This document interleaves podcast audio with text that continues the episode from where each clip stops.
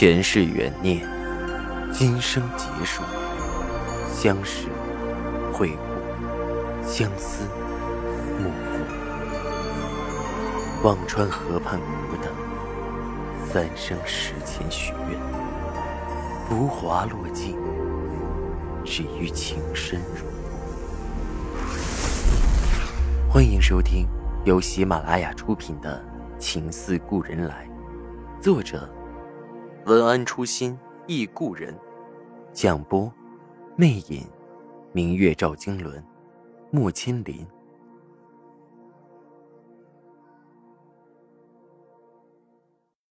第一百九十五集。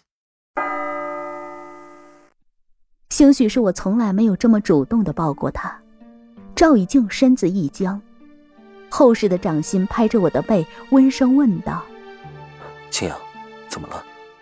没事，我的鼻子有点囊的酸涩。我想你了。赵已经怔了一下，反把我紧紧拥进怀里，声音情浓难化。傻瓜，今天是怎么了？突然这样？就是想你了。我任性的说着，索性缩在他怀里动也不动。只是肚子不识时务的咕咕叫了两声，很破坏这你侬我侬的情致。我有些脸红，笑道：“晚上还没吃饭，你吃了吗？”“吃过了。”“你怎么不吃饭？”他沉声问我，伸手摸了摸我的额头，“有点烫，不舒服吗？”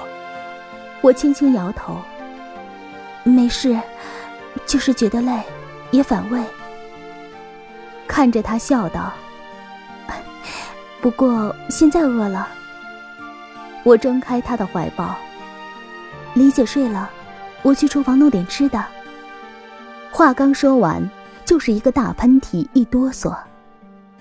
赵以静蹙了蹙眉，把我按到了沙发上，捏了捏我的脸，沉声道：“都这样了，别动，我去给你看看。”看着赵以静走向厨房的身影。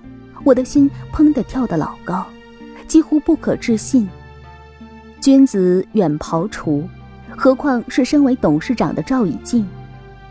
赵以静下厨房准备饭，我想我的心情不亚于要看到外星人般的惊讶，而我也实在好奇，他会给我端出什么饭。我的心突突狂跳，简直比考试时等待分数出来还紧张。我竖起耳朵，听到了微波炉转动的声音，不禁哑然失笑。自己真是想多了。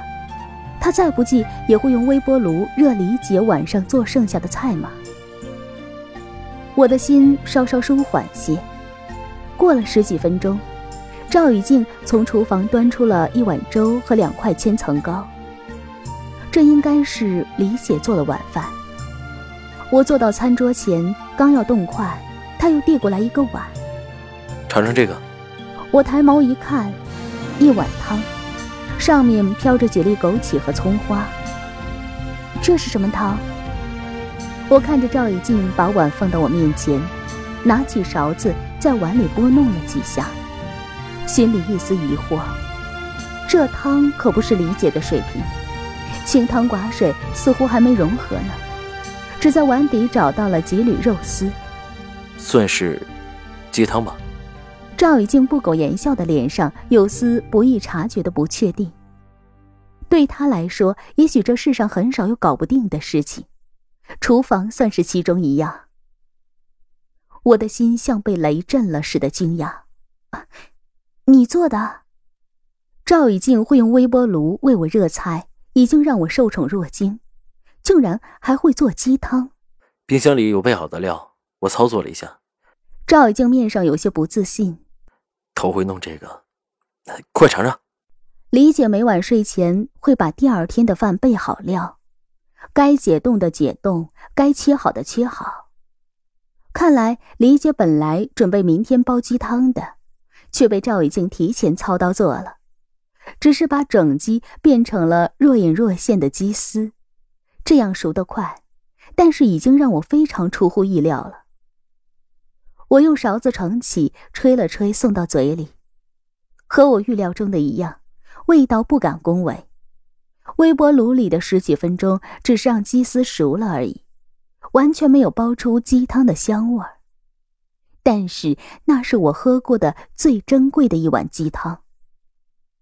一个人前尊贵傲骨的男人，肯在一个冬夜为你捧上一碗自己亲手做的鸡汤，我又何德何能幸运至此？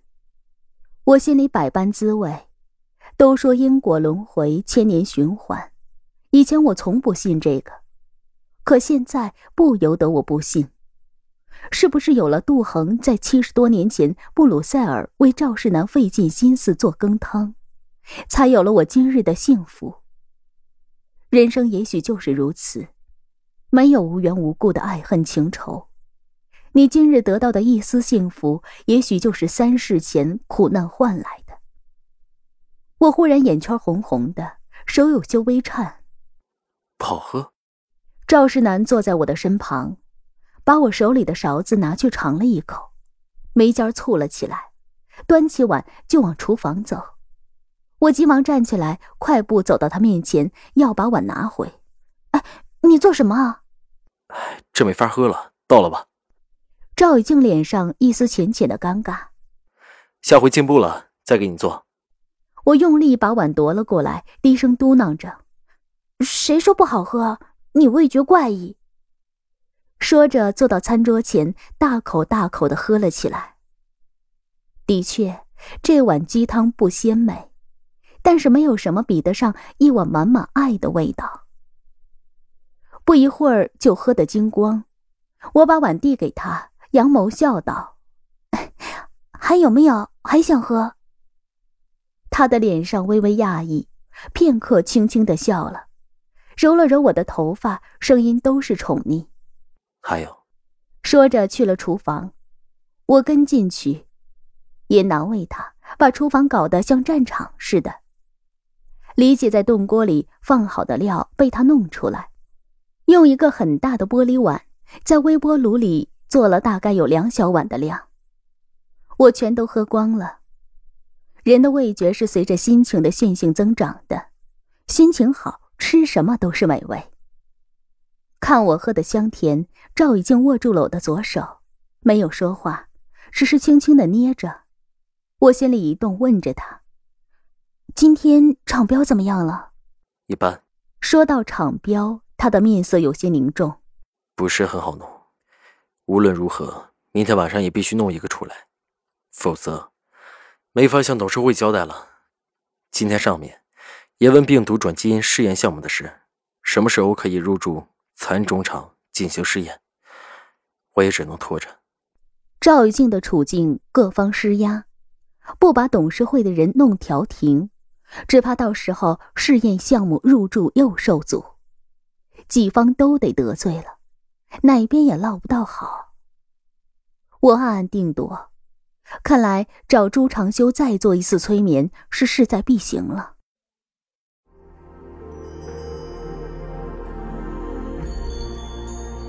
您正在收听的是喜马拉雅出品的长篇穿越小说《情似故人来》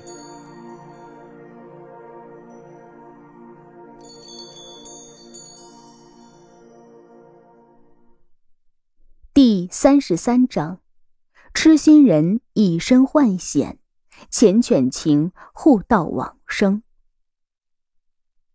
第二天一早，我把暖暖送到幼儿园后。我打车到了夏医生所在的心理研究所，直奔周长修的办公室。他的小助理在门外看到我，咦了一声，笑道：“哎，你来了。”“是啊。”我笑笑说道：“能不能麻烦给我加个号？我还需要找朱大夫看看。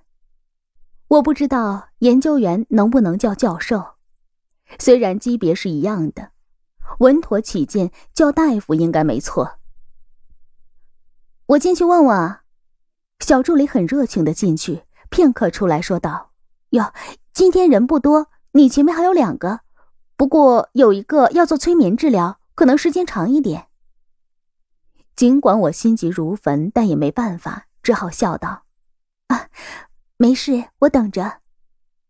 说着，在走廊里的椅子上坐下，开始等待。等了一会儿，有些困乏，昨天的劲儿还没缓过来。我走到走廊尽头的自动售货机处，想拿一瓶咖啡出来。从包里拿出张纸币，塞进去又被吐出来，正懊恼着，身边立了一个高大的身影，向里面塞了几个硬币，一罐咖啡出来。我一扭头，表情有些僵硬的干笑了几声。啊，夏医生，真巧。夏医生的表情没了往日的温和，有些清冷，把咖啡拿起，打开，塞到我手里。不巧。我知道你在这儿。夏医生依旧是心理医生的风范如故，不仅知道我在这儿，还知道我想喝咖啡。在他面前，我的任何小心思都难逃过他的眼睛。我有些尴尬的看着他道：“你猜的？”我昨天就吩咐过朱长修，你如果再找他，他要告诉我。夏医生看着我，面上都是不解。青阳。你怎么不听劝呢？还是你根本不知道有多危险？要不要去我办公室？我就算一点一点的讲，要讲到你明白为止。夏医生竟少有的有些负气。志锦，我手里的咖啡罐来回旋着，定夺着措辞。我不需要知道有多危险，任何治疗都有风险。一如你说，你的治疗方案也有失败的，没有百分之百成功的治疗。